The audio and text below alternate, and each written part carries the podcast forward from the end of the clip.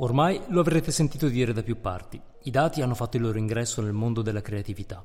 Ai Leoni di Cannes, che si sono conclusi da poco, c'è un'intera categoria, Creative Data. Al di là delle buzzword però non tutti hanno chiaro cosa significhi. Qualcuno ne è entusiasta, qualcun altro terrorizzato. Molti non sanno cosa immaginare. Robot che tengono d'occhio gli art director? Algoritmi che decidono per noi quello che scriveremo? Ci ruberanno il lavoro? La realtà, come spesso accade, è più prosaica. I dati in creatività ci sono sempre stati e sono sempre stati usati per guidare in un modo o nell'altro le decisioni.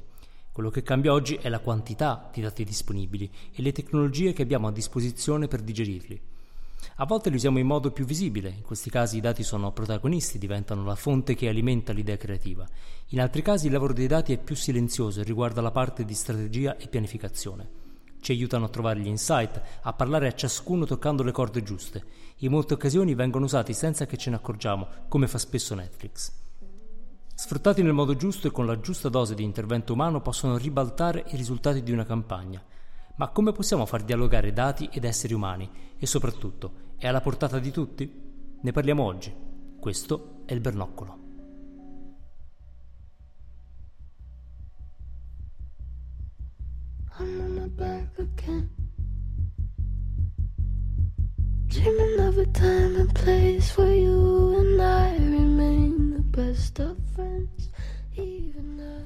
Tu c'hai il bernoccolo, amico mio. Tu c'hai il bernoccolo. Non è il caso. Ah, sì? Tu hai capito a che gioco giocavo e mai girato attorno. È per questo che sei arrivato dove sei arrivato. Dio ti benedica, tu c'hai il bernoccolo. No. Sì, come no? No. Sì. E invece sì.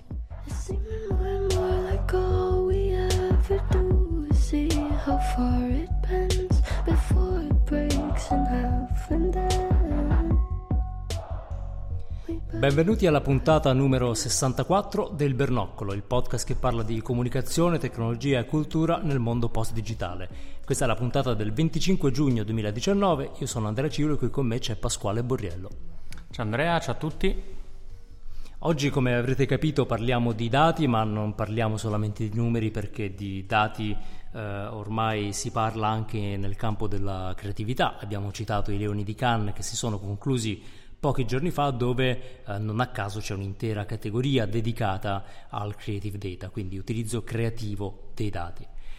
Ed è un campo interessante perché ci verrebbe da pensare che dati e creatività siano due domini molto lontani tra di loro. Da un lato abbiamo i numeri o comunque un approccio totalmente razionale e quantitativo, dall'altro un processo, quello creativo, che è una scatola nera per certi versi, è comunque considerato difficilmente riportabile a un sistema.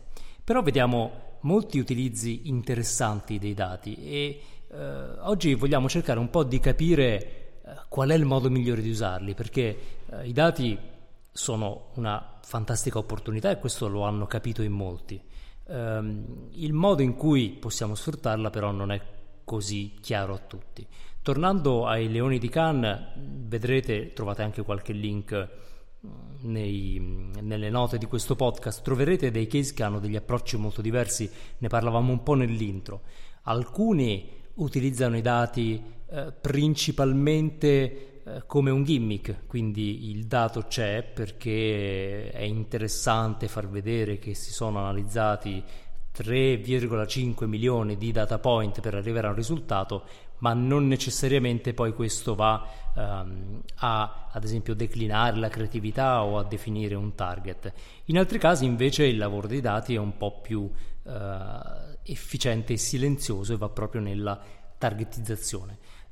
Noi siamo un po' tutti nella generazione Netflix e la considero una generazione non tanto demografica quanto legata proprio dal momento storico che viviamo, in cui siamo esposti continuamente, per chi ha Netflix, a un certo tipo di comunicazione. Ecco, Netflix è forse il caso che si porta più spesso, ad esempio quando si cerca di far capire come i dati possono informare la creatività.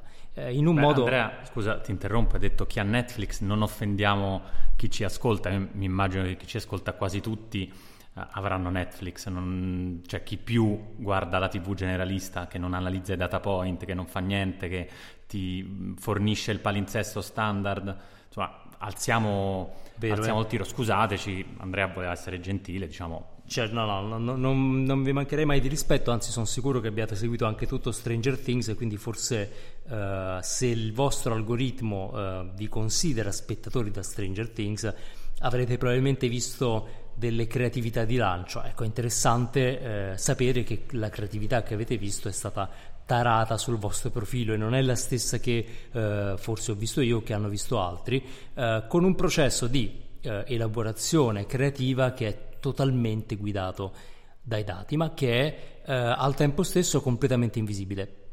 Molti di voi sapranno che House of Cards è una serie che è stata lanciata scommettendo quasi unicamente su quello che i dati promettevano. Normalmente all'epoca si lanciava un pilota, no? Si vedeva come andava e poi in base a quello ci si investiva o meno. House of Cards al contrario è stata lanciata perché i dati dicevano che una serie diretta da David Fincher con Kevin Spacey basata su quella storia avrebbe sfondato. Netflix è forse il caso più popolare, ma è chiaro che questa opportunità sta allettando molti. Però va un po' chiarito un punto. Dicevamo che i dati sono sempre stati usati in creatività. In parte è vero. È chiaro che quando si parla dei Mad Men tutti pensano a una figura non solo romantica, ma anche tendenzialmente nemica dei numeri, no? che si affida molto all'istinto. In realtà i Mad Men, se parliamo di Mad Men, pensiamo anche a quelli degli anni 30, no? Quindi proprio i padri dell'advertising. Dialogavano molto con i sondaggisti, con i number people, diciamo. Però oggi c'è una nuova attenzione ai dati e è interessante capire cosa è cambiato, perché insomma i dati non è che non ci fossero prima, ma oggi abbiamo uno scenario che effettivamente è un po' diverso, perché oggi ci dobbiamo interessare ai dati e non possiamo non parlarne. Sì, veramente viviamo in un mondo all'interno del quale creiamo una quantità di dati enorme. Quasi tutte le azioni che compiamo vengono in qualche modo registrate dalle aziende che appunto raccolgono i dati e li utilizzano poi per proporci prodotti, servizi, e questo non è soltanto vero sui canali digitali, dove ovviamente è più banale. Mi logo su Facebook, faccio una serie di azioni e poi Facebook utilizza tutte queste azioni e tutti questi dati contro di me, per propormi advertising, per propormi raccomandazioni, amici e via dicendo. Raccomandazioni in senso positivo, diciamo.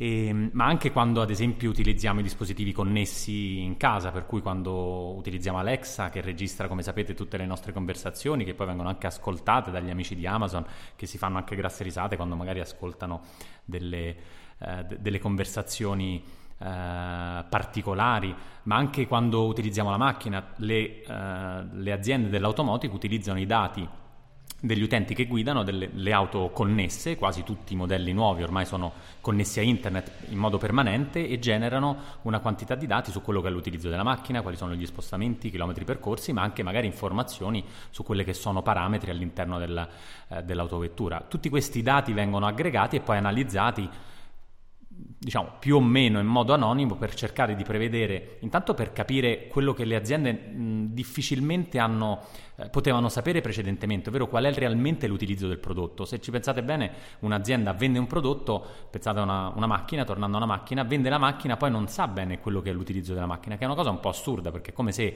crei una cosa, ci metti anni, progetti, definisci tutti i dettagli di quello che è l'esperienza del prodotto e poi l'esperienza non la misuri, cioè non sai quello che realmente le persone utilizzano, non sai se quel pulsante lì viene premuto oppure non viene utilizzato. È come, non so, uno chef che prepara tutto e poi non sa se quel cibo è piaciuto oppure no, che sarebbe una cosa assurda.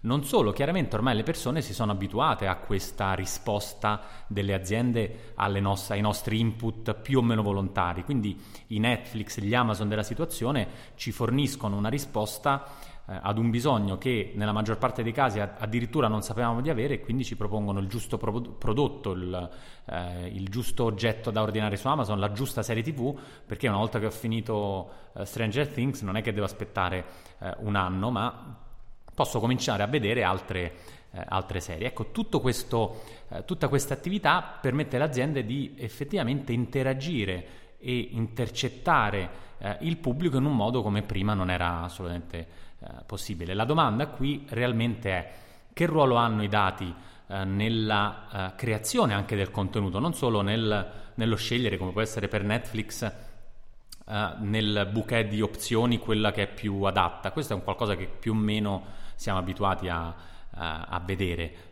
Ecco cosa hanno ordinato le persone che hanno comprato anche questo, cosa hanno... ma addirittura a creare, come dicevi poco fa nel caso di House of Cards, ma anche nella maggior parte delle produzioni che Netflix ormai fa, i prodotti proprio in funzione di quelli che sono i gusti registrati, misurati degli utenti. È un qualcosa che è perfetto, cioè ecco la macchina, pensate quando uscirà finalmente la macchina che ha registrato tutti i feedback degli utenti e teoricamente è perfetta per quel 5%, 10%, 20%, 80% di pubblico che è in target e che ha espresso con l'utilizzo, quindi in un modo che non è una survey, non è una domanda. Ecco, in macchina vorresti una macchina gratis che non consuma? No, ma effettivamente quello che è l'utilizzo, perché un aspetto interessante da non sottovalutare penso sia che le persone non sanno realmente cosa vogliono, ovvero quando chiedi a una persona cosa vuoi esprime delle... in qualche modo delle scelte che sono molto logiche, molto razionali, ma non è detto che siano quelle reali. Quando invece le persone comprano o si comportano, o si muovono all'interno del mondo, esprimono quello che è in qualche modo il loro vero essere. E questo è interessante. I dati permettono proprio di avere queste informazioni. È come se, diciamo, per le aziende ci fosse un'enorme biblioteca con... libri in cui c'è scritto tutto di quello che sono i nostri utenti, cosa vogliono consumare, cosa vogliono leggere, però è scritto in una lingua che è fatta di data points, machine learning e cose oscure, strane, che dobbiamo imparare per poter accedere a questa grande fonte di conoscenza. E per il momento è stato un po' appannaggio di forse data scientist o figure data analyst molto particolare, ma sempre di più sta diventando poi uno strumento invece quotidiano. È un po' come se fosse quasi l'inglese. Prima era il latino, forse il greco antico o l'aramaico, ormai è l'inglese, ma tra un po' diventerà italiano. È interessante pensare che i dati escano un po' dal dominio dei soli data analyst per un semplice motivo. Avendo così tanti dati, effettivamente sappiamo che possiamo tirarne fuori qualcosa di quasi magico, che è la scintilla dell'insight, le grandi idee, quelle che funzionano innanzitutto, ma che poi ci lasciano anche molto meravigliati, sono spesso quelle che riescono a centrare un insight molto vero, ma al tempo stesso poco raccontato, poco sfruttato, no? Quando io riesco a basare una campagna su un insight che è totalmente aderente alla realtà, ma che nessuno ha mai individuato, allora ho una gallina dalle uova d'oro, diciamo così. È molto difficile trovare questi insight, chiaramente. A volte è difficilissimo, a volte un colpo di fortuna, a volte richiede molta ricerca. I dati ci aiutano a semplificare questo percorso. E perché ci offrono risultati potenzialmente straordinari? Perché setacciando tra dati che sono...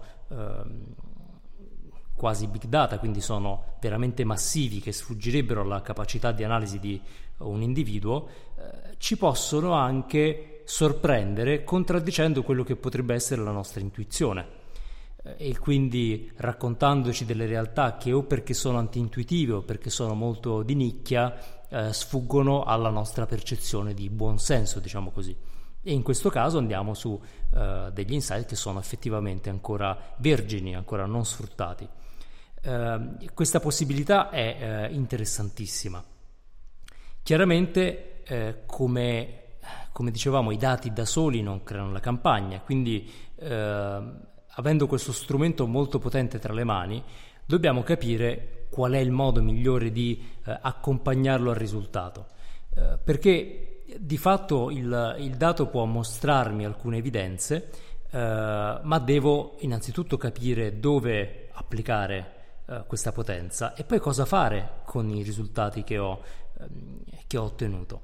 In questo senso il tema del podcast di cui parlavamo in apertura è proprio la collaborazione virtuosa tra creatività e dati. Collaborazione virtuosa che non vuol dire semplicemente fidiamoci gli uni degli altri, perché in questo senso sarebbe abbastanza banale e buona pratica dire tu creativo rispetta il report che ti manda il data analyst, non puntare i piedi e fanne buon uso. Il senso di questa formula è invece quello di chiedere una collaborazione e una collaborazione in tempo reale, quindi un po' il sedersi allo stesso tavolo nel momento in cui si lavora alla ricerca del dato giusto, dell'insight giusto. L'insight, come dicevamo, è qualcosa che è appannaggio della parte di creatività, di creative strategy, ma che può essere amplificato. Qual è il primo momento in cui ha senso che intervenga una voce creativa nel processo? È proprio nella definizione delle ipotesi. Chiaramente quando vado a raccogliere dati ho bisogno di capire dove voglio puntare lo sguardo.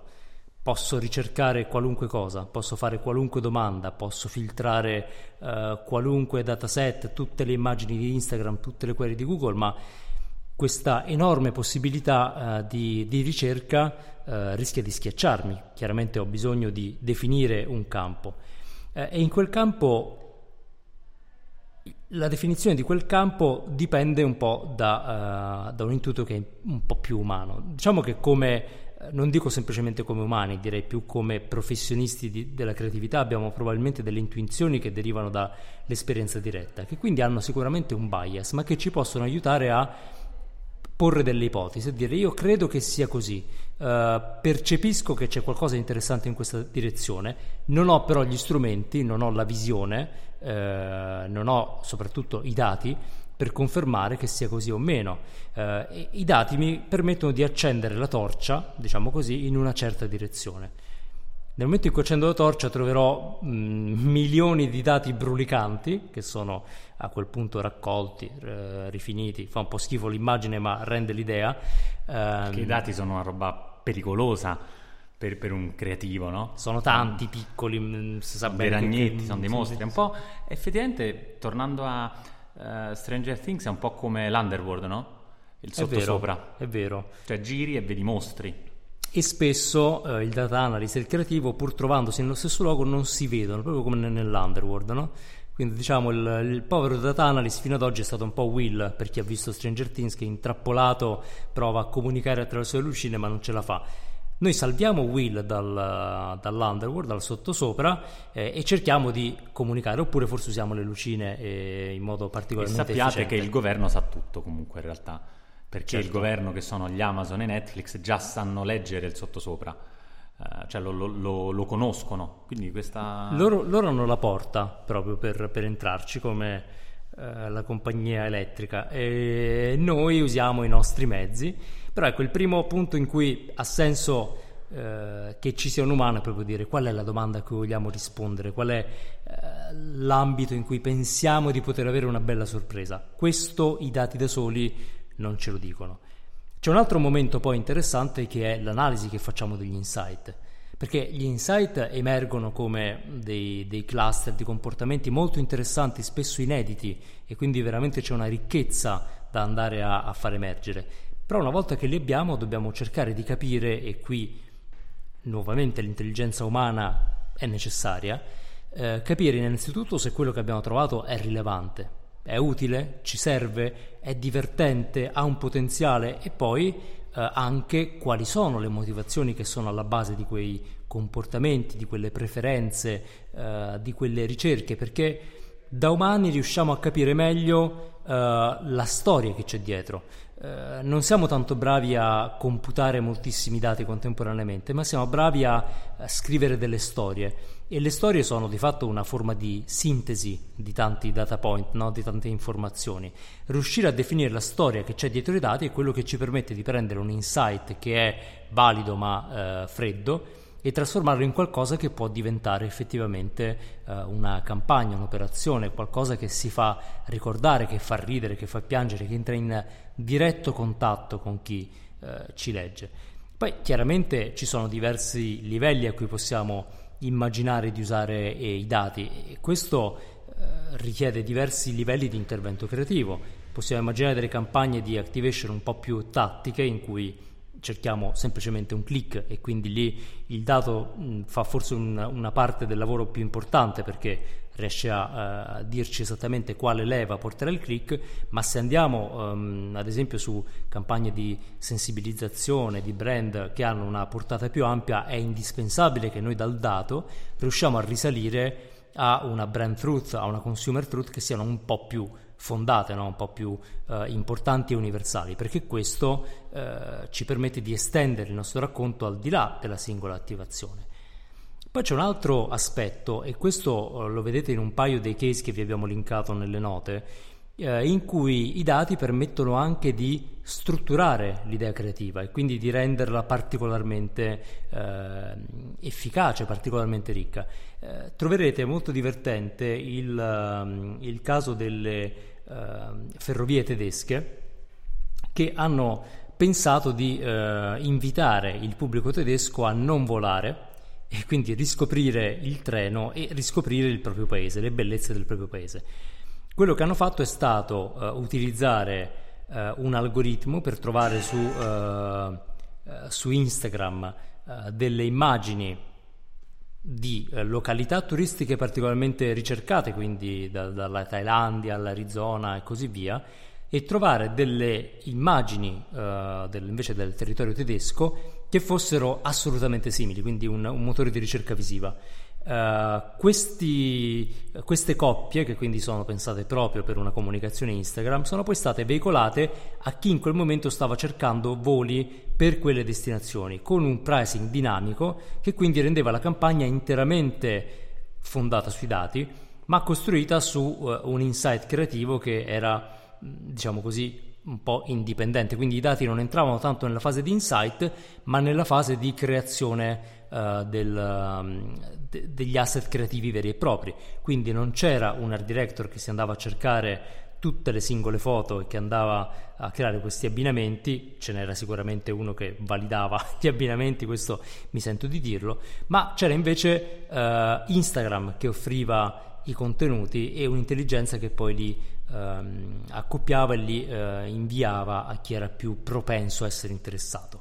Quindi è un'altra modalità di collaborazione in cui il dato, come dicevamo, entra un po' più nella strutturazione della creatività, altrettanto interessante perché chiaramente c'è un'attenzione al dato come qualcosa di vivo. Vedrete che ci sono molti case, poi magari ve li potrete scorrere autonomamente, molti case che sfruttano anche dei dataset non proprietari. Quello è un approccio, no? Quindi mi prendo Instagram, mi prendo Google, vado a vedere un po' qual è per usare un termine caro a Google, lo zeitgeist, no? Perché effettivamente questi dataset mi danno un po' lo spirito del tempo. Molto interessante, molto bello, molto notiziabile e direi molto Cannes. Il limite chiaramente è che poi questi dataset sono pubblici, quindi di fatto se io mi baso su Instagram lo possono fare un po' tutti, e quindi devo avere un'idea molto molto forte alla base. L'altra possibilità è che invece io vada a farmi una ricerca mia, proprietaria, e che quindi sia io a decidere quali dati voglio estrapolare, e lì la situazione un po' cambia, perché lì posso effettivamente andare su un pubblico specifico, più targetizzato, e creare qualcosa su misura per me. Io ho l'impressione che siamo ancora un po' in una fase di annusamento reciproco, no? Tra dati e creatività. Stiamo vedendo degli esperimenti, forse dobbiamo ancora capire qual è la modalità che funzionerà meglio. Sì, tra l'altro è abbastanza nuova anche la categoria Creative Data a Cannes. Il presidente di quest'anno, Yasaharu Sasaki, che è Head of Digital di un'agenzia, di digital creative ovviamente, quindi di estrazione creativa, definisce, diciamo, questi premi come qualcosa che riguarda l'altro lato del nostro mondo, e torniamo al sottosopra, e questi sono i dati. È come se fosse qualcosa, o anzi la cosa più lontana alla creatività, e effettivamente nel modo di lavorare è difficile integrare, no, i dati in un processo creativo, perché in qualche modo devono essere dati molto rilevanti, tant'è che lui, diciamo, continua e dice il mondo dei dati non è una palla di cristallo, perché non è che guardi e improvvisamente ottieni chissà quale insight, e non sono neanche dati che puoi dare ad un'intelligenza artificiale che poi ti tira fuori l'idea creativa, e effettivamente devi collegare qualcosa di incredibilmente umano e creativo a dei dati che definiscono un po' quello che è una verità ma è sotto traccia, non, in qualche modo non la vedi se non sai dove cercare, ma anche una volta che l'hai vista non è detto che capirai subito come utilizzarla e qual è la vera rivelazione. Appunto è come se fosse un libro scritto in una lingua sconosciuta, torno a dire, quindi devi prima imparare a capire qual è la lingua per poi imparare a leggerla e poi finalmente utilizzarla. Penso che siamo un po' in qualche modo, visto che siamo troppo abituati a un'esperienza molto guidata dai dati che creiamo nel corso delle nostre navigazioni, nelle nostre interazioni con tutti i brand, siamo un po' a un punto di svolta in cui ormai non è più possibile non tener conto dei dati. È anche vero che c'è una grande quantità di creative data che non si capisce bene come viene fatta, qual è realmente l'attività che guida i creativi, e poi francamente potrebbe anche essere un'attività che sì, sono dei dati, però poi quando è un creativo, no, Andrea, dà in pasto dei dati, non è detto che sappia cosa farci. Qui la sfida è capire in che modo i dati possono modificare sensibilmente il modo in cui ragioniamo. Ancora una volta Netflix, Amazon, i grandi possono darci un po' possono guidarci in questo mondo così particolare, e magari possono aiutarci a capire realmente in che modo i dati sono utili e possono diventare qualcosa in più rispetto a semplicemente un processo creativo che ha funzionato per decenni e magari alcuni non sentono la necessità di cambiarlo. Devo dire però la sensazione è come se non leggere i dati e non avere queste informazioni, che possono essere appunto non solo pubbliche ma molto specifiche sul target, molto specifiche su il contenuto che dobbiamo produrre, sull'industry, sul paese. Ecco, vengono in mente questi report un po' come le immagini stock, no? Possono funzionare bene, ce ne sono sempre di qualità maggiore, però se sono dei dati sulla popolazione americana sono diciamo minimamente rappresentativi di quello che invece è la popolazione italiana, o come un italiano in questo caso si rapporta con prodotti, marche o necessità o altro. Però possiamo effettivamente cercare di utilizzare questi dati per poi modificare sensibilmente l'output. La sfida è capire come fare, quali dati acquisire e anche qual è poi l'ultimo passo, cioè cosa vogliamo farci. Tu dicevi potrebbe essere una modifica nel targeting, può essere una modifica nella creatività, quindi nel contenuto del messaggio, può essere una modifica nel modo in cui leggi anche i risultati, o comunque ti rapporti a quello che è un'attività che ha all'interno delle aree di indeterminatezza, però non sempre meno forse, e sempre di più possiamo veramente illuminare questo sottosopra per capire quali sono i reali nemici, dove stanno i mostri, quale percorso fare. Ecco, muoversi alla cieca ormai non ha più tanto senso, però è veramente una sfida. I best case che abbiamo visto e che linkiamo poi nelle note del podcast possono essere un punto di partenza. Chiaramente ogni situazione è diversa e ogni situazione andrebbe valutata a sé. Mi vengono in mente però un po', non so se vuoi cimentarti anche tu, un po' delle worst practice, cioè le cose forse peggiori che si possono fare con i dati. Ecco, per esempio, andare a collezionare dati solo per tirar fuori un ennesimo report che poi viene dato in pasta ai creativi e quindi fondamentalmente poi non viene utilizzato, perché un report non è che i creativi sono delle macchine che mangiano i dati e poi modificano il modo di ragionare, cioè dovremmo trovare un qualcosa che colpisce le persone. I creativi sono persone, dovrebbero essere dei dati che tirano fuori degli insight anche emotivi e molto umani, andrebbero tradotti, no? Magari con un lavoro di predigestione di questi dati. Quindi ecco, un primo errore che io vado a mettere non è che facciamo un report e poi boom lo diamo ai creativi, i creativi improvvisamente modificano il modo in cui hanno lavorato negli ultimi anni. No, questo è un primo errore. Non so se te ne vengono in mente altri di worst practice.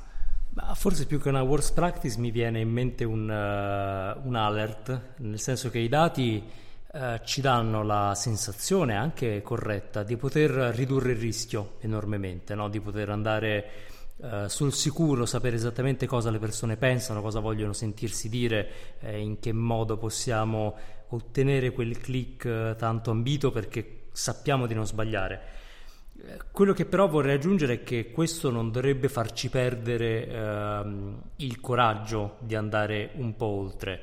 Sapendo qual è la situazione, quindi avendo la mappa, dobbiamo comunque metterci forse un po' nei panni degli esploratori. Io credo che le idee più potenti siano comunque quelle che hanno il coraggio di andare un po' oltre e anche di assumersi in alcuni casi la responsabilità di vedere la comunicazione come creatore di cultura e non semplicemente come un maggiordomo delle preferenze degli utenti. Quindi se da un lato abbiamo una forte riduzione del rischio, dall'altro continuiamo a essere coraggiosi, continuiamo a sfidare un po' lo status quo, sapendo chiaramente quale può essere la ricezione dall'altra parte e sapendo che magari alcune tematiche, alcuni argomenti, alcuni approcci non funzioneranno. Questo di sicuro ne dobbiamo fare tesoro, però non dobbiamo neanche diventare una industry di totale cautela, perché questo rischia un po' di snaturare quello che ci si aspetta in alcuni casi dalla comunicazione, non tutta chiaramente. Torno a dire, è chiaro che laddove siamo più tattici saremo più cauti, e questo va da sé. Più il messaggio è di alto livello, però più ha una responsabilità alta, e quindi in questo caso non accontentiamoci della storia che ci raccontano i dati, ma costruiamo su quella storia, scriviamo il capitolo successivo.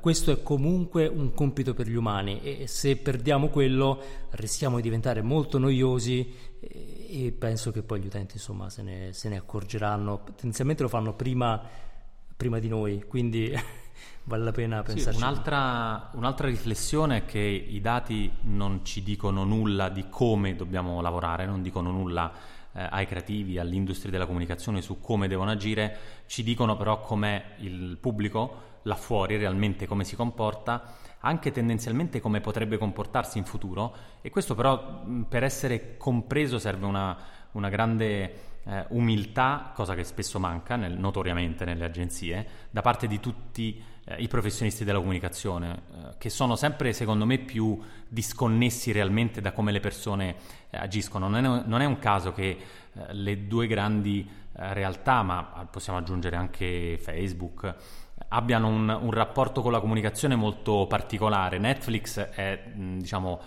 zero advertising sulla propria piattaforma, quindi in qualche modo Amazon sta diventando un grande player dell'advertising, ma intesa come un advertising veramente di consiglio, contenuti sponsorizzati, non è un... E diciamo, questo è il segno forse che un po' una prima ondata di dati è servita anche a far piazza pulita su tutta un'area di advertising, di comunicazione vecchio stile, alla Mad Men, se vuoi, che funziona sempre meno, soprattutto sui canali digitali, ma anche sui canali poi generalisti, offline e tutti gli altri. Quindi in qualche modo, per capire che i dati parlano del pubblico in un modo in cui forse non ci piacerebbe, o magari che non ci torna nel dire sì vabbè ma non è proprio così, invece forse i dati ci danno la fotografia di quello che è oggi il comportamento delle persone, anche noi tutti, di quello che potrebbe essere in futuro in relazione magari a un prodotto che si sta sviluppando, però non ci dice cosa dobbiamo fare, ci dice qual è il territorio. È come se fosse una mappa all'interno del quale poi ci dobbiamo muovere, e per ascoltare, per imparare a leggere bisogna avere bisogna fare la missione di colpevolezza. Ok, mi metto ad imparare, che è qualcosa che forse non c'è in modo così frequente, perché poi un dato o tanti dati letti in modo superficiale non ci dicono veramente nulla. La campagna delle ferrovie tedesche, ma anche quelle di Netflix che vediamo, se i creativi in primis non avessero avuto l'umiltà di dire ok, ma questi dati come posso utilizzarli, cosa mi stanno dicendo realmente di questo pubblico, non sarebbero state così interessanti, perché chiaramente non ti dicono nulla sul cosa, sul come, ti dicono soltanto ok, questo è il territorio, vedi un po' te di tirar fuori, cioè ti dicono quello che c'è nel frigorifero, poi quello che ci puoi preparare dipende da te. E quindi è una bella sfida, perché ormai di dati un po' tutti si riempiono la bocca, però farci realmente qualcosa, ecco, è veramente molto più complicato, e si parte con un bagno d'umiltà che raccomanderei a tutti. Comunque è importante farsi il bagno di umiltà, ogni tanto anche una doccia di umiltà basterebbe, secondo me, in alcuni casi.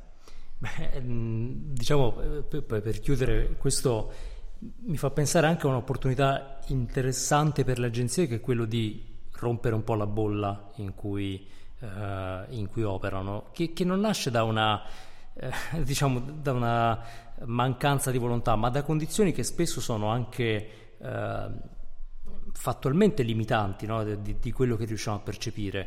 Pensiamo anche solo al fatto che le agenzie sono generalmente si trovano nelle grandi città, hanno un certo tipo di persone al loro interno, con un certo percorso, un certo profilo, una certa età. Tendenzialmente, questo non siamo i primi a dirlo, tende a creare uno scollamento tra chi sviluppa l'idea e chi c'è dall'altra parte. Quindi la capacità poi di capire chi c'è dall'altra parte dipende molto dalle esperienze personali del singolo.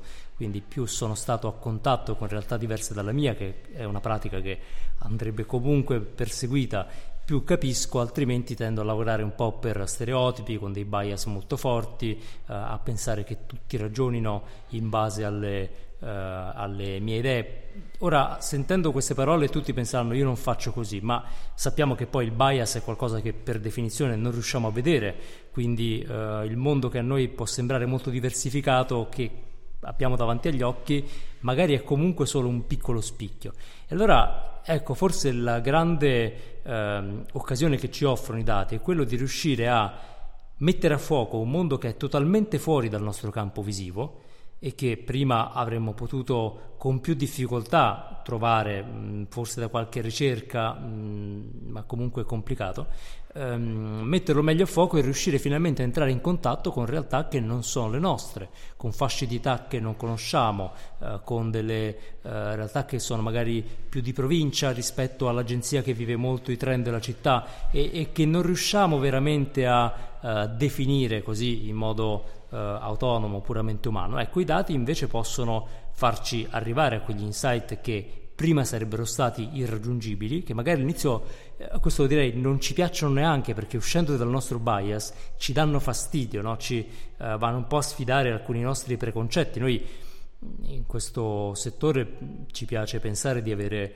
una mentalità molto aperta, molto pronta alle sfide, ma sappiamo che comunque nel momento in cui il nostro bias è contraddetto un po' ci restiamo male. Ecco, i dati ci metteranno in difficoltà, lasciamo che ci mettano in difficoltà, perché sappiamo che poi da questa difficoltà generalmente nascono le idee migliori.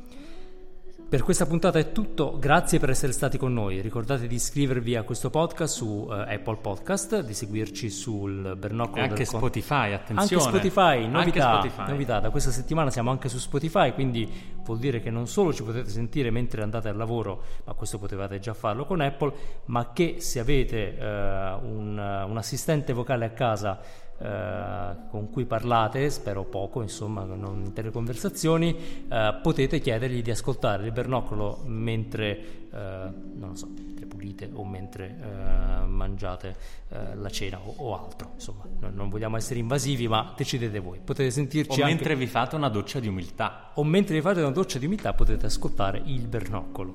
Poi, se vi è piaciuta questa puntata in particolare, ditelo con i dati, aggiungendo una recensione su Apple Podcast o su Spotify, o con stelline se avete poco tempo, meglio se 5, oppure anche scrivendo un commento, perché poi insomma li leggiamo e ne prendiamo ispirazione.